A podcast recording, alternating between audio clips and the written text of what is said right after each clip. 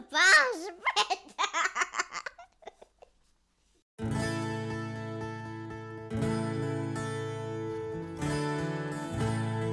Ciao, siamo Emanuele e Marianna. Oggi vogliamo aprirti le porte della nostra casa per raccontarti di un incontro che ha portato luce là dove c'era buio.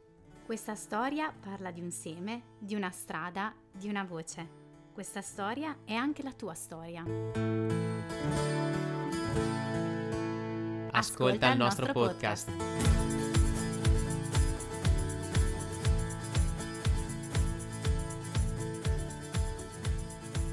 Ehi ehi ehi, bentornati, questo è il podcast di Un corpo mi hai dato. Io sono Emanuele E io sono Marianna.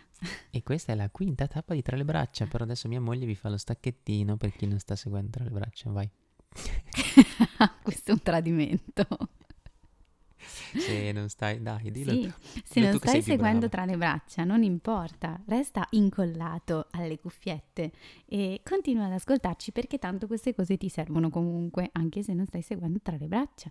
E magari poi ti facciamo la voglia di venire la voglia di seguirlo tra le braccia, di recuperare le tappe scorse o di montare in corsa, non ti preoccupare, O di c'è chiederci semplicemente cosa sia per incuriosirti, no? Ci sta.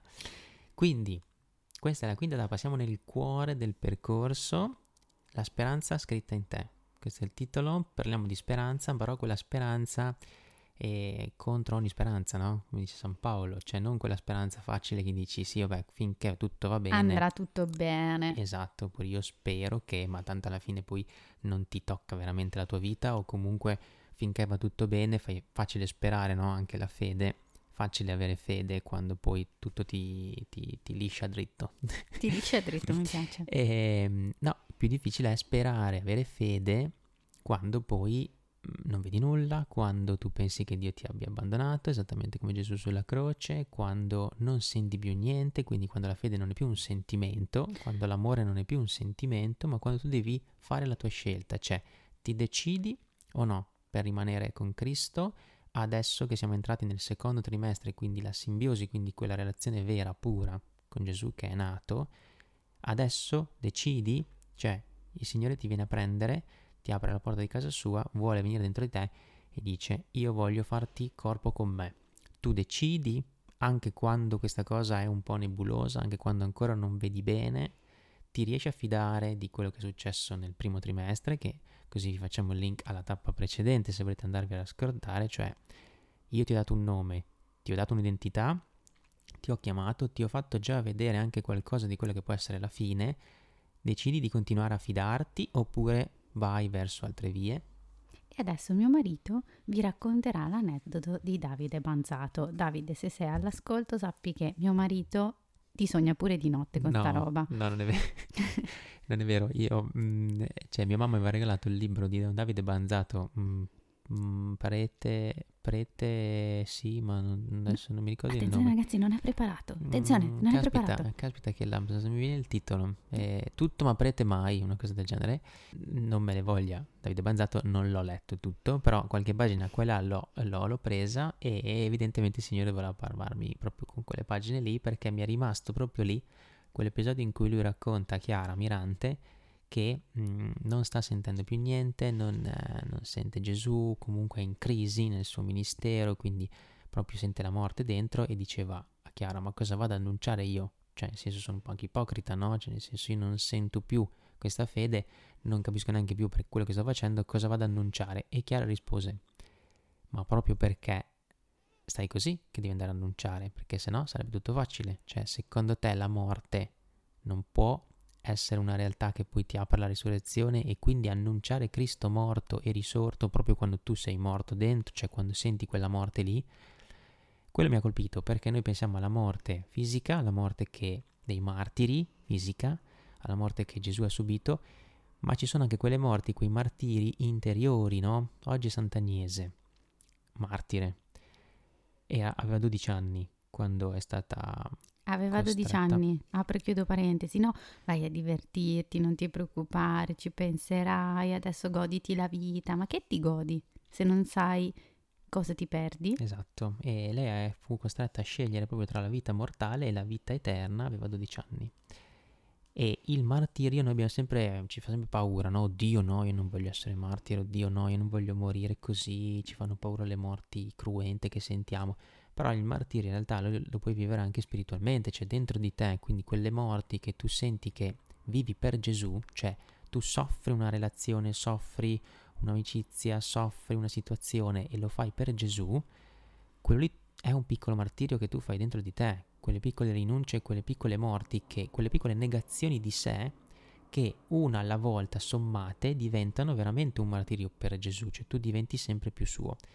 E questo è il punto, cioè quella speranza, quella, quell'annuncio del Vangelo proprio quando tu ti senti proprio a zero, cioè proprio no, è possibile che io in questo momento riesca a dire qualcosa di buona notizia, no? E questo è quello che ci ha insegnato il nostro piccolo Samu, perché finché noi stiamo nelle nostre sicurezze e abbiamo il paracadute del paracadute del paracadute, ehm, alla fine veramente per Cristo non ci decidiamo mai. Quindi beati, beate quelle notti di morte in cui noi veramente spogliati di tutto incontriamo il Signore Gesù perché è l'unica speranza in cui ci possiamo radicare. E questo appunto è successo a noi nel momento in cui il nostro piccolo Samu è morto, perché eh, una madre e un padre davanti al dolore della perdita di un figlio che doveva nascere, eh, avevamo la culla pronta, i pannolini pronti, la stanzetta pronta, la copertina pronta, il dudu pronto, tutto avevamo. E davanti a una roba così, Faccio silenzio un attimo. Come vi sentite dentro a pensare una cosa del genere? Ecco, lì è entrato il Signore Gesù perché ti si spacca il cuore dal dolore, cioè ti spacchi proprio tu dal dolore. Ed è qui che noi dobbiamo andare a pescare le persone e a dirgli guarda che la tua vita non finisce qui, inizia qui. E noi non possiamo tacere questa roba qua perché Gesù con la sua risurrezione e il suo amore ci è venuto a pescare in un momento in cui nulla aveva più senso, ma non solo, nulla avrebbe mai più avuto senso. C'era solo un immenso dolore che ci è piombato addosso. Dopo questo bel preambolo, questa bella introduzione, vi invitiamo ad ascoltare fino in fondo perché alla fine del podcast ci sarà un po' di spiegazione sul sondaggio, sulle domande che abbiamo eh, messo in giro ieri e vi spieghiamo un pochino il perché, quindi voi questo podcast lo ascoltate oggi che è sabato, ma noi lo mettiamo fuori nella notte eh, tra ieri appunto e oggi.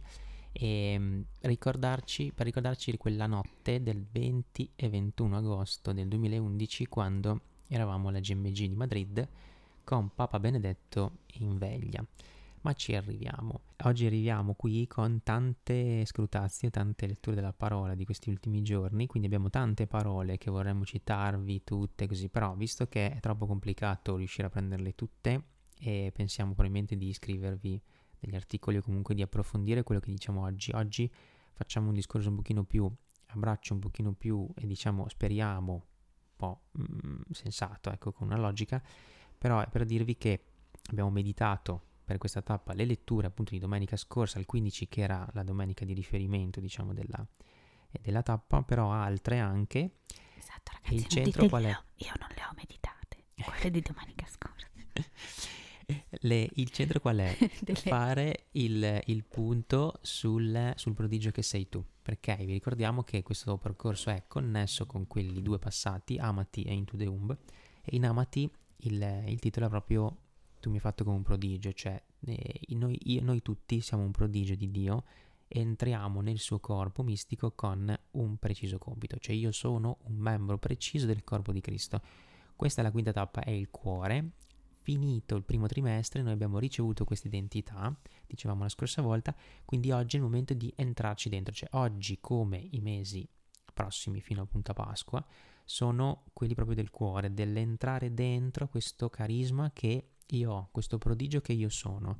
Perciò per farlo vi raccontiamo il nostro, quindi oggi decidiamo di darvi una, una testimonianza su quello che è, stata la nostra meditazione sul nostro preciso prodigio che ci sentiamo dentro, che appunto è il, legato a questo progetto, e per poi darvi degli spunti a voi per lavorare e, e, ci mettiamo alla fine poi il collegamento su quello che dicevamo prima rispetto a Benedetto XVI, all'EGMG e alle domande che abbiamo lanciato e che rilanceremo. E quindi questo momento è il momento di dare la, il significato vero al tuo nome. Cioè, dicevamo appunto l'identità chiusa con il primo trimestre, tu hai un nome preciso, quello lì è il prodigio che tu sei, ti devi chiedere, e questa domanda te la devi fare tutti i giorni, io che prodigio sono? Che membra sono di questo corpo? È il nucleo di tutto, cioè in questo momento è il nucleo del percorso, ma deve essere il nucleo della nostra vita sempre. Questa tappa diventa un po' il paradigma, l'immagine che, us- che possiamo usare sempre ogni giorno in cui ci alziamo, cioè noi non ci alziamo, non troviamo motivazione se non ci sentiamo chiamati da qualche parte, no? Noi, dicevamo, ci siamo sentiti chiamati in questo progetto, un corpo mi hai dato, da dove prende questo nome? Prende proprio dall'Ebrei 10.5, la lettera agli Ebrei, che abbiamo sentito il, il salmo parallelo, diciamo, il salmo, il salmo diciamo, connesso era il salmo appunto di domenica 15. Ecco, io vengo per fare la tua volontà. È strettamente connesso, se andate a vedere nelle letture della Bibbia, a appunto la lettura di Ebrei 10, che as- 10 5, 7, che ascolteremo martedì martedì 24. In questi giorni, non so se siete andati un pochino a messa oppure avete letto le letture, vi siete accorti che la lettera agli ebrei eh, la stiamo leggendo tutta, quindi è una bellissima occasione per noi proprio per dire ottimo, il Signore ci viene incontro, quindi ci fa fare proprio una bella sintesi e una bella chiarezza sulla nostra identità. Questa lettera agli ebrei ha come grandissimo, cioè almeno io, quello che vedo in preghiera, ha come grandissimo motivo proprio l'offerta di Cristo. Cioè io vedo in tutte le letture di questi giorni, quindi dal primo capitolo fino ad arrivare appunto a quello che ci interessa di più a noi, Gesù che si offre e offre il suo sangue per lavarci dai nostri peccati, quindi una volta per tutti lui si offre per noi per il nostro amore. Quindi, il, diciamo prima, la morte, il martirio per eccellenza, no? da, da cui poi tutti gli altri morti e i martiri sono sgorgati.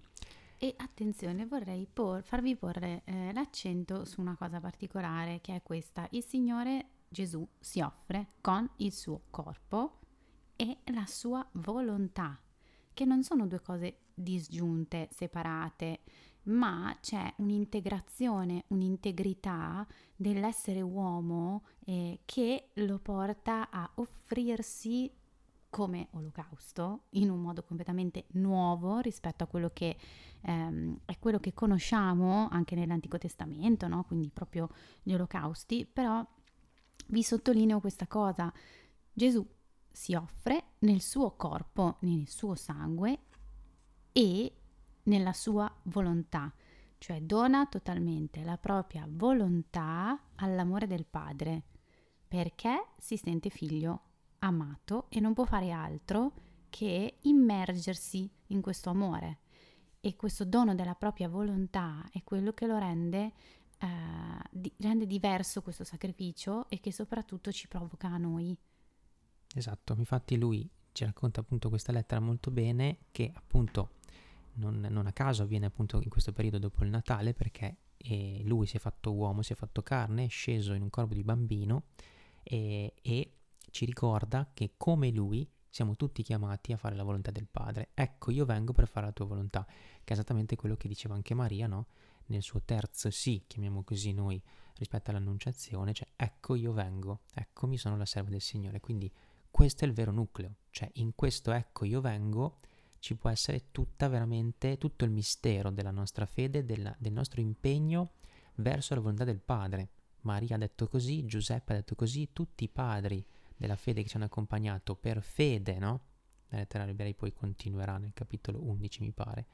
Per fede Abramo decise di, cioè per fede la, tutto il popolo di Dio scrive la storia della salvezza e noi ci dobbiamo sentire coinvolti in prima persona oggi con il nostro corpo trinitario, eh? quindi corpo, mente e anima, e a offrirci, offrire la nostra volontà per la sua, quindi negare noi stessi, morire a se stessi per darci a lui. Questa è la partecipazione al corpo di Cristo, è l'Eucarestia, che dicevamo appunto che è la seconda parola un po' del, di questo secondo trimestre, quindi il, il sinodo, comunione, partecipazione, missione, quindi partecipazione noi prendiamo un po' come riferimento l'Eucaristia. Abbiamo usato il battesimo nel, fino alla scorsa tappa, il, l'Eucaristia e poi ci sarà anche la, confermazione, che è un po' la cresima no? che chiamiamo noi, che è quella proprio dove viene confermata la discesa dello Spirito Santo, che era già venuta col battesimo, che sarà invece poi per il terzo trimestre, quello della missione. Adesso noi siamo dentro al cuore, al nucleo, cioè noi siamo partecipi col figlio, seconda persona della Trinità, di questo progetto, cioè fare la volontà del Padre insieme. Siamo un corpo solo, uniti, diversi, diverse membra, ma noi con il nostro corpo siamo corpo suo. Ragazzi, lo sappiamo, abbiamo lanciato una bomba enorme, sappiamo che non è così semplice quello che stiamo dicendo, eh, ma è frutto di un cammino, è frutto di un cammino che parte dal sentirsi amati. Hm? Le tre virtù teologali sono fede, speranza e carità e eh, sono ovviamente compenetrate no? tra di loro e se io non mi sento amato, se io non mi sento prodigio e non sento di incarnare oggi la parola di Dio per me, e per l'umanità intera, questa cosa non la posso capire dell'offrire la mia volontà per Gesù, per Dio, perché se non mi sento amato diventa un dovere e non ci sta, no, non, non, c'è qualcosa che è totalmente in dissonanza. Io eh, faccio un... Scusa, mi collego solo, è una di queste letture di questi giorni, infatti Gesù eh, mette proprio in contrapposizione con i farisei questa cosa, no? Il sabato è per l'uomo e non il contrario. Quindi c'è il dovere, la legge contro la grazia, la libertà che il Signore ti dà. Mm? Esattamente, infatti l'anno scorso, se vi ricordate, proprio in questa medesima tappa, che più o meno eh, usciva negli stessi giorni, 23 di gennaio se non sbaglio, sì. in Into Deum parlavamo del fatto che appunto tu e la tua unicità incarnate l'amore di Dio, la sua parola per il mondo. Quindi era la parola d'ordine dall'anno scorso era incarnazione. Quest'anno la tua unicità è qualcos'altro, non può compiersi pienamente se non inserita nel corpo di Cristo. Quindi abbiamo fatto uno step in più, cioè se inizialmente io sono unico, sono amato, sono un prodigio e quindi entro a fare parte del corpo di Cristo perché sento questo amore, quest'anno è un passaggino ancora oltre. La parola d'ordine è Pasqua. Non puoi essere te stesso in pienezza senza essere in comunione, cioè realizzi in pienezza la tua vocazione se fai la volontà di Dio, ovvero la comunione con i tuoi fratelli, ovvero ti doni nella Chiesa, partecipando pienamente a me stesso, incontro e incarno Cristo e il suo corpo, che è la Chiesa, la sposa di Cristo, per la quale egli ha donato la sua vita totalmente, no? Esatto. Quindi la Chiesa in sostanza mi abbraccia e mi nutre perché io possa esserne membro vivo. L'anno scorso c'era la potenza e la valenza ecologica, quindi la mamma che abbraccia il bambino e il papà che abbraccia la mamma che abbraccia il bambino. Ecco, quest'anno proprio lo vediamo in tra le braccia, questa cosa succede. Io non potrei fare niente se non avessi Lele che mi, su- che mi sostiene nel mio ruolo materno e mi custodisce. E il mio compito è custodire Gemma. E questa è l'immagine della Chiesa che ci custodisce, custodisce, ci accoglie, ci ama, ci abbraccia e ci rende parte di un unico corpo. Esatto, e questa è un po' l'immagine di tra le braccia, nel senso che noi immaginandoci neonati tra le braccia del Padre, possiamo immaginarci appunto, dicevamo sempre anche in Into the Womb, tra le braccia della Chiesa, di Maria, nostra madre, madre della Chiesa, che ci accompagna, cioè quando noi ci sentiamo sperduti, noi dobbiamo ritornare bambini tra le braccia e dire io l'unica cosa che posso fare da neonato qual è? Chiedere. Chiedere, farmi vedere bisognoso, quindi chiedo. La provvidenza poi dispone, cioè il padre e la madre che ti tengono in braccio dispongono per te, quindi provvedono, quindi Dio Padre provvede per noi, la Madre Chiesa provvede per noi, ma nel momento in cui noi però almeno facciamo la nostra parte dei bambini, cioè chiedere, mettere davanti a questo papà, a questa mamma i nostri bisogni, che sono anche i nostri desideri, i nostri sogni, quello che noi desideriamo per noi stessi, per la vita degli altri e per la vita della Chiesa. Quindi io questo mi, è per chiudere un po' la riflessione, arrivare poi al punto finale dove vi rilanciamo un po' le, le domande di ieri e vi spieghiamo un pochino il perché, e mi ricollego un attimo alle, alla pesca che mia moglie ha fatto per me per la quarta tappa perché io l'ho vista proprio come una chiusura e un ponte, no? Dicevamo che la quarta tappa era un ponte tra il primo trimestre e il secondo, quindi le cose che sentivamo nella quarta tappa già in realtà ci introducevano alla quinta. E infatti io ho sentito proprio questa perché io ho, mi è stato pescato un passo su, su Isaia, adesso ripeto, non ve li citiamo tutti precisamente, magari vi facciamo una cosa un pochino più ordinata, scritta, Però i concetti chiave sono che, che mi sono rimasti sono stati che nel primo punto pescato a me è arrivato chiaro il fatto che, come dicevamo prima, se tu scegli, quindi resti fedele all'identità che ti è stata data, il Signore ti risponde e ti guida. E in questo in realtà è un vero padre perché lui ti mette in guardia.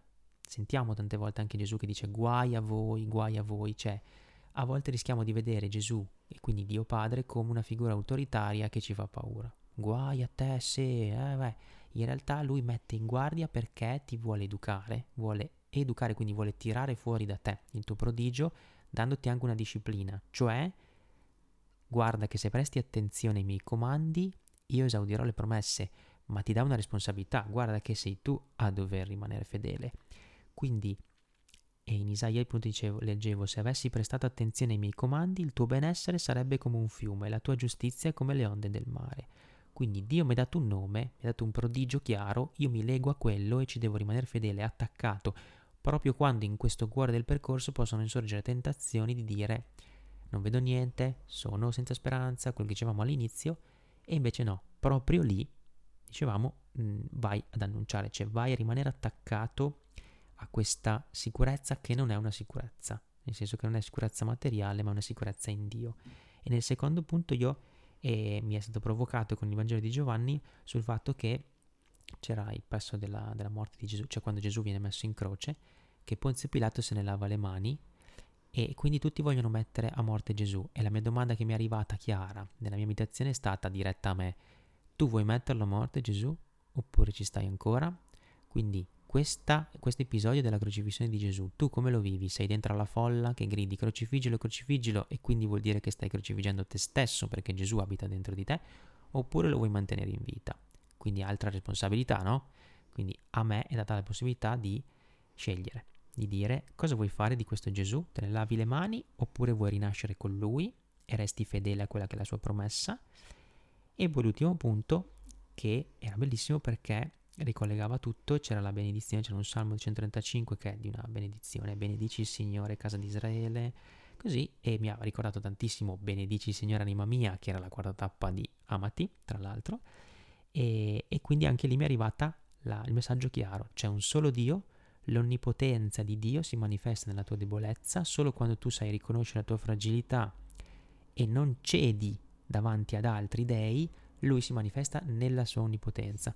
E quindi io qui mi collego a Giuseppe. Esatto, qui cade a fagiolo la storia di Giuseppe. Esatto, perché, perché vi ricordiamo che Giuseppe Re dei Sogni ci sta accompagnando no, esatto, in questo percorso. Ci hanno definito dei sognatori e degli idealisti e allora a noi ci piace Giuseppe. E mio marito se la sghignazza. Eh, allora, cosa è successo a Giuseppe? Esatto. Che a un certo esatto. punto allora, lo chiama il faraone. Ci eravamo lasciati che era in carcere, no? Esatto. E dicevamo lui è capace di fare il bene anche in carcere. Quindi il carcere cos'è? Una situazione sfavorevole. E lui mm? interpreta mm? i sogni dei carcerati che sono lì con lui. Esatto, però non viene liberato. No. Loro sì, e lui rimane lì, poveracci. E a un certo punto arriva Potifar. Dove lo porta Potifar? Lo porta dal faraone. Ragazzi, il faraone non riesce più a dormire, fa sempre lo stesso sogno e nessuno gli sa dare questo, il significato giusto a questo sogno. Cioè tutti gli dicono, eh, potrebbe essere questo, potrebbe essere quell'altro. E lui continua a farlo e continua a non dormire ed è angosciato, ha questo pallino, non riesce proprio a capire che cosa gli stanno dicendo gli dèi. Eh, arriva, arriva Giuseppe. E cosa fa Giuseppe? Attenzione, lo, lo lavano, lo portano nella stanza col faraone con tantissimi altri egiziani. Tutti si inchinano al faraone. Quando esce il faraone? Fa? Quando esce il faraone, tutti si inchinano così. Lui cosa Vi fa? ricordiamo che il faraone era l'astro del mattino e della sera, esatto. quindi praticamente era Dio usciva. in terra. Sì, sì. No? Da lui tutto usciva, ogni parola, ogni creazione era da lui così. Tutti si inchinano al faraone e lui cosa fa? Non si inchina. e il faraone cosa gli dice? Guarda che questo che stai facendo può costarti la morte, cioè e lo minaccia di morte perché non si è inchinata al faraone, che era un reato, no, cioè ma... proprio era una roba che non si poteva assolutamente fare. No, ma fermiamoci un attimo, cioè entra il faraone e Giuseppe non si inchina, il faraone guarda Giuseppe, cioè voi immaginatevi Giuseppe in quel momento, no, cioè mh, voi pensate, eh? Un vermiciattolo che voleva sprofondare. Que- eh no, invece in realtà noi ci saremmo sentiti dei vermiciattoli, lui rimane saldo e radicato in Dio. E eh, quando il faraone gli dice eh, lo sai che questo ti, ti, può costare la vita, non è che era un'opzione, cioè di solito funzionava così, cioè non è che, ok. E quindi Giuseppe è chiamato a morire, a rischiare tutto davanti al faraone. E cosa succede però in quel momento? Che lui incontra Dio, che lo salva. Cioè, torniamo all'inizio, quando c'hai le braghe calate, non hai più opzioni, è un disastro, un dolore infinito, la tua vita non ha più senso. In quel vuoto interiore, quella voragine che hai, è lì, lì. Dio ti vuole salvare. Ma non solo. Guardiamo un pochino più avanti, cioè qual è la speranza a cui è chiamato Giuseppe e alla quale siamo chiamati tutti? Cioè Giuseppe, dopo sta roba qua, salva il popolo d'Egitto dalla carestia, cioè salva un popolo, cioè lui è pronto a donare la vita per rimanere radicato in Dio. E questa cosa lo rende di una fecondità incredibile, cioè voi la vedete la fecondità di questa cosa? E, e quello che vorrei dire è che è tutto collegato, no? Quindi la fiducia per sperimentare la grazia, la fede è fondamentale radicati e fondati in Cristo. E non solo. Cosa ti porta a fare questa cosa? A fare spazio, a essere docile, perché vuoi dare fiducia, hai scelto di dare fiducia e vuoi sperimentare quella grazia e per farlo ti apri, fai spazio e vedi già la promessa. E quindi la speranza in quella promessa ti si apre, ti fiorisce dentro, tu la vedi, lo sai già che sarà così. È un po' come, un po come Simeone davanti al Tempio, no? È come se in quel momento ha visto l'incarnarsi della speranza, che lui ha coltivato tutta la vita.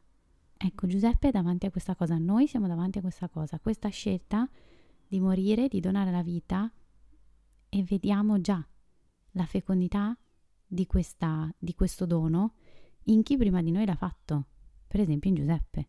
E questa è la speranza. Esatto, e padre Giovanni nel suo itinerario appunto dove ci aveva eh, diciamo introdotto un pochino a Giuseppe, dice proprio Giuseppe interpreta i sogni del faraone e precisa che questo accade non per qualche suo potere speciale, ma solo per grazia e dono di Dio. Ogni dono perfetto viene dall'alto. Lettera di Giacomo 1,17. Quindi Dio vuole da un giovane che gli sappia, e quindi aggiungo da ognuno di noi, che gli sappia alimentare i sogni, gli ideali, le aspettative, la speranza in ogni persona, dal carcerato fino al faraone.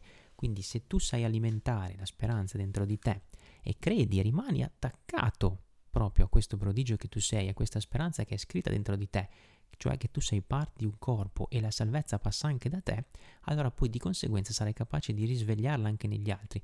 Però il percorso, come dicevamo per il discorso del carcere, il percorso di Giuseppe e di ognuno di noi continua così, cioè continua dalla sofferenza, dal carcere, dalla solitudine, dall'offrire, dal sangue versato, no? Come dicevamo rispetto a Gesù che muore, fino ad arrivare a chi è il faraone per noi, quindi un'autorità, una persona che ci vorrebbe schiacciare, che ci vorrebbe ammazzare, ma noi accettiamo, accogliamo a costo anche di morire per annunciare però chi è veramente Dio, quindi Giuseppe la grande cosa che fa lì è proprio dire io non mi inchino se non a Dio, e quello invece lo salverà. Cioè lui doveva aver paura della morte, quindi dire no, piuttosto che morire mi inchino anch'io, invece lui ha accettato ed è esattamente come la resurrezione, cioè a me fa proprio pensare alla resurrezione, cioè Gesù che va fino in fondo non ha paura della morte e allora dopo questo lo porterà a risorgere. Cioè Dio ti salva proprio se tu vai fino in fondo. È quella lì la responsabilità che ti chiede, no? Giuseppe si è preso quella responsabilità e insegna a noi a prendercela.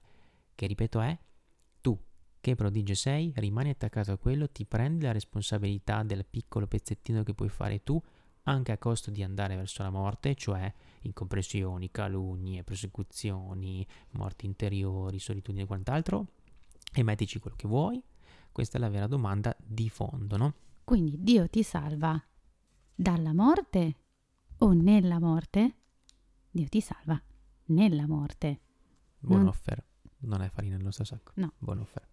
Siamo arrivati qui quindi per dire, noi facciamo questa tappa e, e vi eh, condividiamo un po' appunto questo nostro percorso per intanto desideriamo aprirci un attimo di più, lo facciamo adesso, su quello che appunto è il nostro desiderio, il nostro sogno, no? Cioè all'inizio del Cioè, percorso dopo aver blaterato mezz'ora, eh, io avevo, Mo arriviamo. io vi avevo, vi avevo preannunciato questa cosa e vi ho detto voi provate a seguire fino noi in non fondo. siamo sintetici, però Se non è colpa interessa. nostra.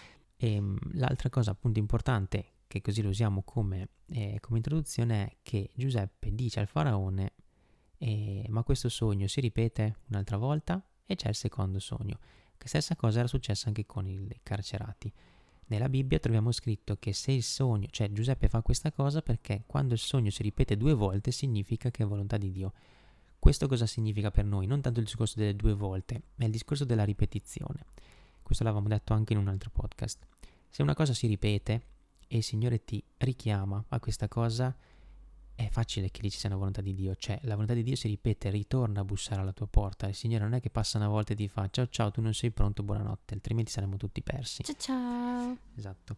E lui torna e si ripete, e si ripete dentro il tuo cuore. Quindi questo prodigio che è scritto dentro di te, questa speranza che è dentro di te, si ripete per forza nel tempo, altrimenti non è una cosa radicata, c'è una cosa che dici, vabbè, entusiasmo, sentimento del momento, poi dopo però passa tutto. Allora lì è difficile che il Signore passi, cioè magari è un abbaglio, è una cosa del momento.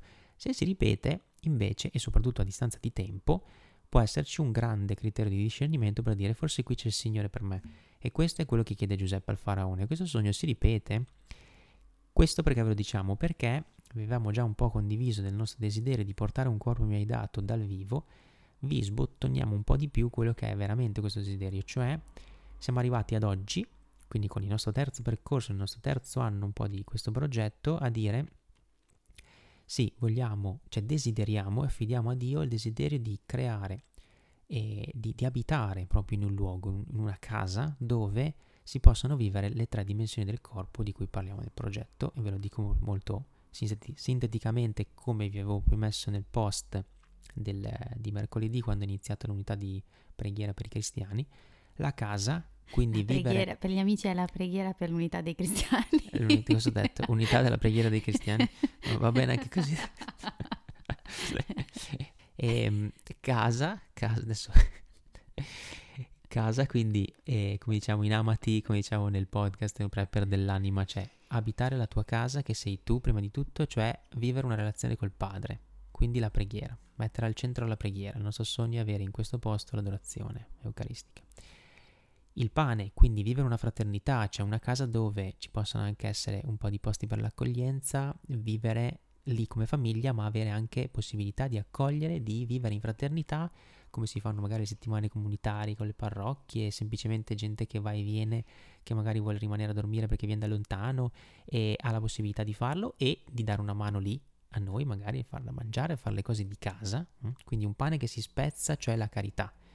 E quindi misurarsi con la carità e con una relazione con i fratelli, non con degli amici, fratelli, fraternità. Perché il punto centrale è che noi vogliamo favorire, essere dei facilitatori dell'incontro. Eh, l'incontro che avviene però con Gesù Cristo, I non prepper. con noi, non con noi. Quindi con Esatto. quel pane spezzato che è l'Eucarestia. mm? Quindi fraternità sia scritta nei cuori perché il cuore più grande a cui noi vogliamo donarci non è il nostro. Esatto, fraternità si scrive nei cuori, che è citazione di fraternità, quella appunto che è la, un po' fondata, diciamo, da, da Don Alberto Ravagnani, dai suoi ragazzi nell'oratorio di Busto Arsizio, perché è proprio quello, non è un discorso di cosa fare, cioè è un modo di vivere, no? È la fraternità, quindi vivere da, vivere da Dio, quindi vivere da fratelli lì dove sei. Però Quindi ragazzi, questa cosa facilitare questa cosa, no? dei Esatto. luoghi di convergenza, dei piccoli cenacoli, dei piccole case di Betania dove vivere la casa, quindi la preghiera col padre, la relazione tra i fratelli. E terzo punto, dopo ti lascio parlare così chiudo il discorso, è la chiesa. Quindi dicevamo corpo come casa, corpo come pane, corpo come chiesa, cioè vivere lì però anche dei percorsi di accompagnamento vocazionale, che sono quelli che stiamo proponendo online, essere disponibili fisicamente per riproporveli e accompagnare sia gruppi sia singolarmente come stiamo facendo online dal vivo, quindi essere lì per dire tu vieni lì, preghi con noi, sperimenti un bel clima di fraternità, ti ricarichi, dai ossigeno alla tua fede, ti rivitalizzi, però poi vai a casa e magari ti dici ok io adesso però come posso essere chiesa? Appunto, come posso essere corpo per la Chiesa, come posso essere prodigio per la Chiesa, quello di cui abbiamo parlato in questo podcast, ecco, serve un discernimento, serve un, un accompagnamento per capire la tua vocazione. Noi non siamo chi ti dirà che prodigio sei, possiamo essere accompagnatori, possiamo essere gente che cammina con te, con questi percorsi che lo Spirito ci ha suscitato, ma con tutto quello che può essere il bagaglio che nel frattempo lo Spirito continuerà a suscitare e che voi stessi in realtà avete nel cuore e che basta semplicemente che noi stiamo lì ad ascoltarvi e tante volte questa è un'esperienza che abbiamo visto ascoltandovi con i counseling, con i colloqui, ascoltandovi in realtà voi avete già le risposte dentro. Quindi eh, in realtà l'accompagnamento ve lo fate da soli, serve semplicemente qualcuno che sia disponibile ad ascoltare, ad accogliere e ad accompagnare, che sono un po' i tre verbi che usiamo nel sito. Questo è un po', vi abbiamo un po' condiviso quello che è il nostro desiderio perché? Perché noi siamo alla ricerca di un posto così, quindi ci stiamo rapportando con la Chiesa istituzione, vescovi, sacerdoti e tutto quanto, lo stiamo condividendo con gli amici, con i fratelli in Cristo e perché? Perché la provvidenza si muove nel momento in cui, come dicevo prima, il neonato chiede, no? Noi siamo bambini, quindi noi chiediamo, noi diciamo a Dio questo desiderio. La provvidenza si muove di conseguenza nel momento in cui noi chiediamo, perché se un bambino non piange mai, non chiede mai, il papà non sa di cosa ha bisogno. E Dio Padre sa di cosa abbiamo bisogno prima ancora che glielo chiediamo, ma lui aspetta la nostra responsabilità, che è la preghiera. La preghiera serve non per chiedere le cose come ci pare a noi, ma per instaurare una relazione. Per fare spazio, perché quella, Esatto. quella docilità di cui parlavo prima possa lasciare spazio alla grazia. E infatti io volevo solo semplicemente sottolineare eh, una cosa che mi, sta- mi e ci sta molto a cuore, ehm, che tutto questo nasce dalla preghiera, dall'adorazione davanti al Santissimo Sacramento, dalla messa e questo. Esatto, Cioè, nei sacramenti della eh, preghiera. il sì, sì. rosario E, e tutte le modalità di preghiera che ognuno mh, può sperimentare nella relazione con Dio, perché noi non siamo dei filantropi, noi non facciamo fraternità e non parliamo di comunità perché dobbiamo fare del bene, ma perché abbiamo incontrato un amore che ci porta a spezzarci in questo modo, che ci fa vedere questa fecondità come non solo per noi ma anche per gli altri, così come quando ci siamo resi conto della grazia che il Signore ci aveva fatto Samu- con Samuele, abbiamo detto noi non possiamo tenercela per noi, noi dobbiamo andare a pescare chi è in questo baratro senza Dio, perché con Dio il tuo sguardo e la tua vita cambia, quel vuoto interiore che tu hai dentro può fare spazio a quella speranza, a quell'amore, a quella grazia che ci porta ad essere corpo di Cristo, Chiesa, in comunione tra tutti noi. E questo è il nostro, il nostro obiettivo, è la vita eterna, non solo singolarmente io, Mariana Vezzani, che sono chiamata alla vita eterna, quindi a guardare al cielo e al paradiso, ma io lo sono insieme ai fratelli, tutti insieme, nella comunione col corpo mistico di Cristo. Ecco, l'ho detta tutta. Esatto. Mo- e questo quindi ve lo condividiamo perché due motivi. Chiedervi preghiere, quindi vi chiediamo proprio di, se potete, di mettere in questa intenzione nelle vostre preghiere di questo desiderio di un corpo mi hai dato, cioè trovare un luogo fisico dove poter vivere queste dimensioni, avere una casa di discernimento, cioè proprio un posto dove non si fanno proposte pastorali particolari perché ce ne sono già abbastanza e bisogna salvarle, ma bisogna dargli un po' di ossigeno, cioè bisogna dare sangue. il sangue e il sale, cioè la vocazione, cioè capire poi con tutte le proposte in realtà io poi chi sono veramente e come posso servire questa chiesa perché, come scrivevamo sempre nel post di mercoledì, di bravi lavoratori, buone famiglie, onesti cristiani, eh, caritatevoli e tutto quanto ce ne sono già tanti e non è necessario a volte essere cristiani, cioè dei bravissimi, bravissime persone che fanno del bene ce ne sono anche a te. E sono pure migliori di noi. Esatto, assolutamente sì, perché io ho avuto amici che sono tranquillamente molto più servizievoli su alcuni punti che, che me. Il punto invece reale è come Cristo mi parla nella mia vita, cioè cos'è che Lui mi chiama a fare preciso. Quindi questo ve lo affidiamo nella preghiera se potete e poi per il secondo motivo perché appunto come gli altri fratelli, sacerdoti, vescovi ci stanno ascoltando e magari ci possono dare il loro aiuto e offrirci la loro disponibilità e il loro ascolto e poi proporre concretamente delle cose, anche voi, chissà che magari il Signore non passi anche tramite voi esattamente come state già facendo tramite la pagina aiutaci per sostenerci, per aiutarci in questo cammino e grazie per la provvidenza che siete e potete continuare a farlo assolutamente tramite questa pagina, perché appunto chissà che magari anche da voi possono arrivare ancora suggerimenti, proposte, idee, Esatto. consigli, opinioni, perché? Preghiere. Preghiere? Perché Ogni tanto Il- io dico preghiera, così. il terzo motivo, che non l'ho detto, che in realtà appunto si collega per chiudere, è che in realtà poi il nostro desiderio è fare anche voi coinvolti in questa cosa, cioè noi vogliamo facilitare l'incontro a voi, così come è stato facilitato a noi, ma questo rende, come dicevo prima, delle piccole case di Betania, cioè dei piccoli cenacoli, cioè noi magari, se il Signore vuole,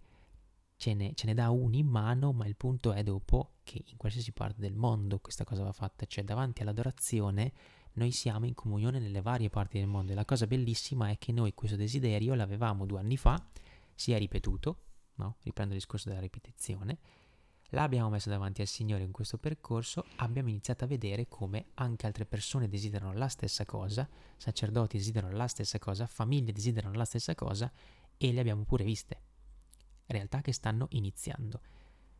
Arriviamo qui a Benedetto XVI, perché? Perché il 25 dicembre del 69 Benedetto XVI lascia queste parole in radio profetiche sulla Chiesa, che, dal ba- che ripartirà dal basso, che ripartirà non dalle strutture che già esistono, che sarà una Chiesa più spirituale. Vi linkeremo, vi faremo un articolo anche dove vi mettiamo proprio il testo integrale, non stiamo qui a ripeterlo tutto, però Benedetto XVI cosa fa? Un appello alla Chiesa che dovrà rinascere. E noi non vediamo a caso, e anche qua ci apriamo sul nostro essere un po' mistici, diciamo che ci interessano queste cose che forse magari voi non e chi ci ascolta magari questa cosa forse non l'ha sempre percepita non è perché una sensibilità di tutti. esatto e però noi ci apriamo su questa cosa e noi non vediamo a caso che Benedetto XVI sia andato in cielo proprio alla fine di questo 2022 cioè con il 2023 noi sentiamo queste parole molto attuali e le vediamo ancora più tagliate su tutto questo progetto che è affidato a noi ma su tutto quello che è anche nei vostri cuori per la Chiesa di oggi non lo vediamo a caso e noi crediamo che adesso ci sia bisogno di un appello da tutti noi per richiamarci corpo, farci corpo, richiamarci popolo di Dio che abbia desiderio abbia volontà di seguire il Cristo nella ricostruzione di una Chiesa che sia più spirituale, più radicata e fondata nella fede in Cristo, come diceva appunto il Papa alla GMG 2011 a Madrid, che abbia bisogno di testimoniare con la vita il messaggio che Benedetto ci ha lasciato a Madrid e che ci è rimasto nel cuore è stato grazie per la vostra resistenza, custodite questa fiamma e portatela in giro. Quello noi ci siamo portati, cioè adesso noi sentiamo ancora più forte questo appello a dire Benedetto XVI è salito in cielo, intercede per noi della Chiesa celeste e chiama ancora di più la Chiesa di oggi a rinascere. Quel piccolo gregge, no? Quel piccolo resto di cui ci parlano in questo messaggio e l'appello che noi vorremmo fare a voi per sentirci coinvolti tutti, rispondendo alle tre domande che vi abbiamo messo ieri, è stato di entrare un po' in questo mistero che questo Papa ci ha lasciato, leggerlo e rileggerlo nei tempi di oggi, perché come dice Gesù, no? Sapete leggere il tempo, sapete leggere i segni del tempo, quindi leggere questo tempo della Chiesa insieme, fare comunione, condividersi quanto esce dal proprio cuore, perché noi crediamo che in realtà il Signore stia creando veramente una bella rete in giro, in giro per l'Italia e per il mondo, e la rete virtuale può essere un aiuto per connetterci. Le letture di ieri, di venerdì, proprio perché infatti abbiamo fatto le storie ieri per farvi queste domande, sono illuminanti perché troviamo veramente un passo della lettera agli ebrei dove c'è eh, riferimento a questa alleanza nuova, no? Che Dio eh, vuole fare alleanza col suo popolo e il popolo è di Dio e, e Benzi ci commenta che nell'alleanza tra Dio e l'uomo Dio ci dice tu sei il mio popolo e noi diciamo tu sei il mio Dio, per cui c'è un'unità perfetta e ci alleiamo per camminare insieme. Questo camminare insieme viene rinnovato, nutrito, sviluppato ogni volta che noi celebriamo l'Eucaristia, atto creativo del popolo cristiano. Quando io celebro l'Eucaristia dico questo è il mio corpo offerto in sacrificio per voi. E ricordo che lo dico nel nome di Cristo dice Don Benzi, no? A ognuno di voi, questo è il mio corpo, perché noi siamo uniti a Cristo Gesù come un solo corpo. Quindi questo è il mio corpo sacrificato per voi. Quando Gesù dice questo, devi, dobbiamo renderci conto che c'è anche il nostro corpo, c'è anche il mio, c'è anche il tuo, sorella, fratello, ok? Quindi avviene la nostra immersione dentro di lui. E poi c'è il Vangelo dove Gesù chiama gli apostoli. Quindi a noi è venuto veramente forte questo richiamo, questa idea di dire, avevamo già qualche giorno fa l'idea di eh, chiedervi un, un aiuto, chiedere questa, questa, creare questa comunione, no? questa rete, condividervi il nostro sogno. E quando abbiamo letto queste letture è stato bellissimo perché Gesù chiama gli apostoli, quindi noi dobbiamo sentirci apostoli chiamati ed è formare questo piccolo resto di cui ci parla Benedetto XVI.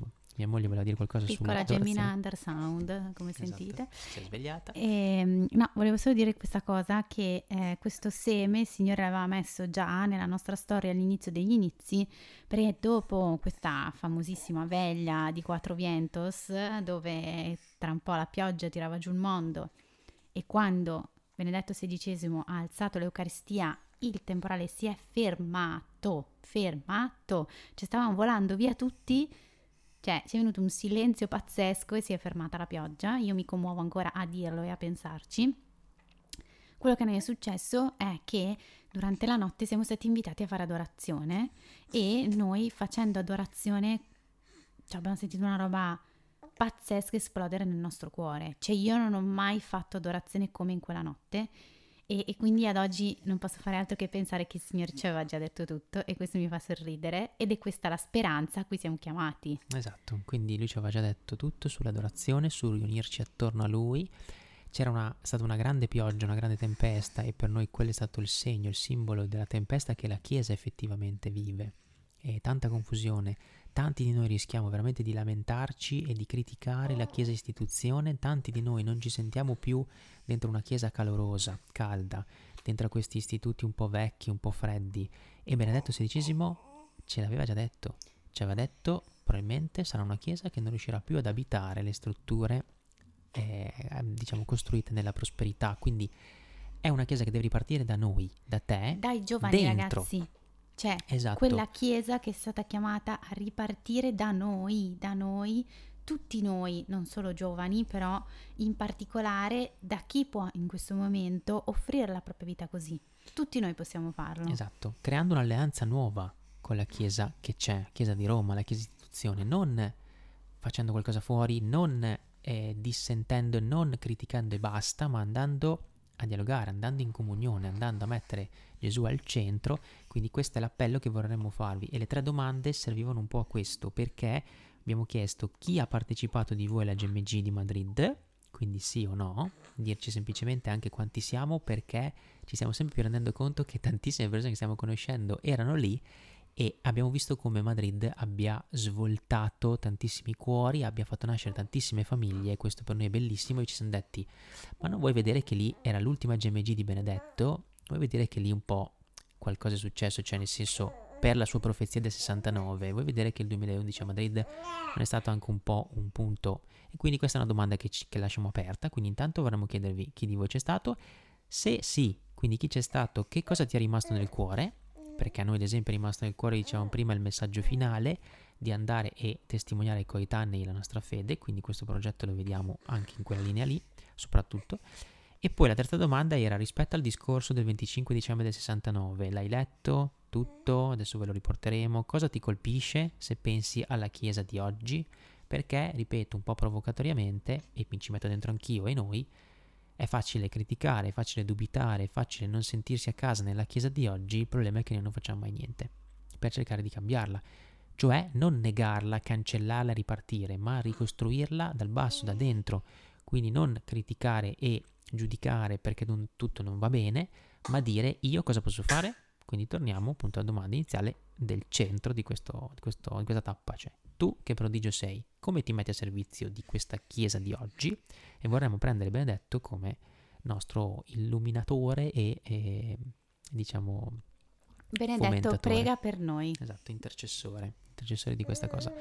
Quindi vi rilanciamo le domande, continueremo a sentirci nei prossimi giorni perché da questa condivisione vostra noi vorremmo raccogliere un po' le vostre risposte, vorremmo pregarci sopra, portare sempre tutto avanti l'adorazione, vedere nel frattempo che cosa muove il Signore e, e poi chissà che da queste piccole reti che si creano pian piano non abbiamo sempre più un disegno chiaro. Ecco, quindi io eh, vi ricordo che potete contattarci tramite i nostri contatti social, ma anche tramite la nostra mail, un corpo mi hai dato chiocciolagmail.com. Siamo su Telegram, siamo su Instagram, siamo su Facebook e anche su YouTube. E, mm, Poi c'è il podcast su Spotify, Apple Podcast, Google Podcast e Amazon Music. Vi ringraziamo per essere stati con noi, vi ringraziamo perché siete provvidenza per noi. Se anche tu vuoi essere provvidenza per noi, oltre a rispondere alle domande di questo podcast e a farci sapere che cosa ne pensi di quello che abbiamo detto, ti ricordiamo che puoi sostenerci andando sulla pagina aiutaci eh, del nostro blog uncorpomiaidato.com. Un abbraccio gigante e in comunione di preghiera vi salutiamo. Ciao! Ciao ciao!